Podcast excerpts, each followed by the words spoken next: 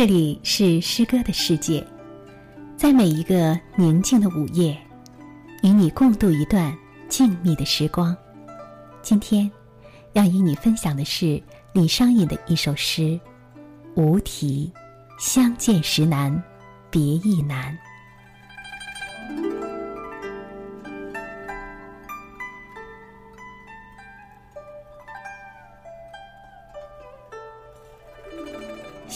见时难，别亦难。东风无力，百花残。春蚕到死丝方尽，蜡炬成灰泪始干。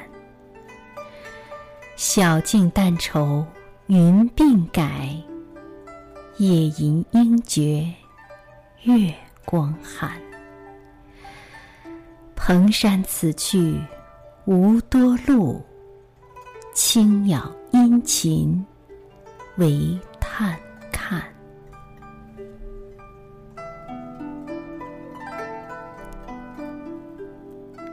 相见的时候难，分离的时候也是难舍难离。春风没有办法，到了暮春，百花就会凋谢。春蚕直到死，它才把所有的丝吐尽；红烛燃烧尽头，蜡泪才会流干。早晨起来照镜子，黑发都变了颜色；夜晚吟诗，觉得月光都是寒冷的。蓬莱仙境，距离这里没有多少路程。青鸟啊，麻烦您带去我情深意厚的探望吧。这首诗以女性的口吻书写爱情心理，在悲伤痛苦之中，寓有灼热的渴望和坚韧的执着精神，感情境界深微绵渺，极为丰富。李商隐是我国唐代后期最为杰出的诗人。继盛唐大李杜、李白和杜甫之后，他和杜牧并称为“小李杜”。李商隐对于诗歌的贡献，特别在于他所独创的无题诗。这些无题诗音调写美，深情绵渺，含蓄隐色，且富于象征和暗示色彩，将唐代诗歌的抒情艺术推上了一个新的高峰。在唐代，人们崇尚道教，信奉道术。李商隐在十五六岁的时候就被家人送往玉阳山学道，期间与玉阳山灵都观女士宋华阳相识相恋，但两人的感情却并不能为外人所知，而作者的心内又奔涌着无法抑制的爱情狂澜，因此他只能以诗寄情，并引其题。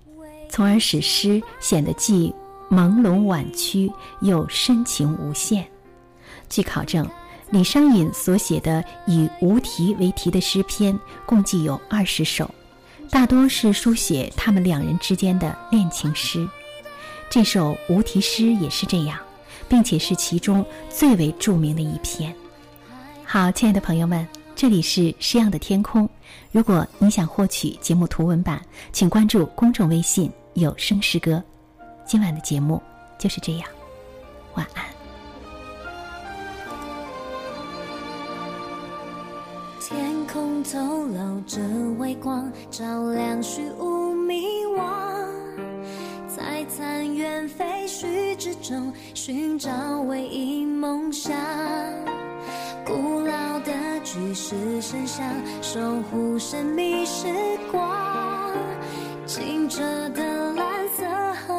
指引真实方向，穿越过风沙，划破了手掌，坚定着希望去闯，唯一纯白的。茉莉花，盛开在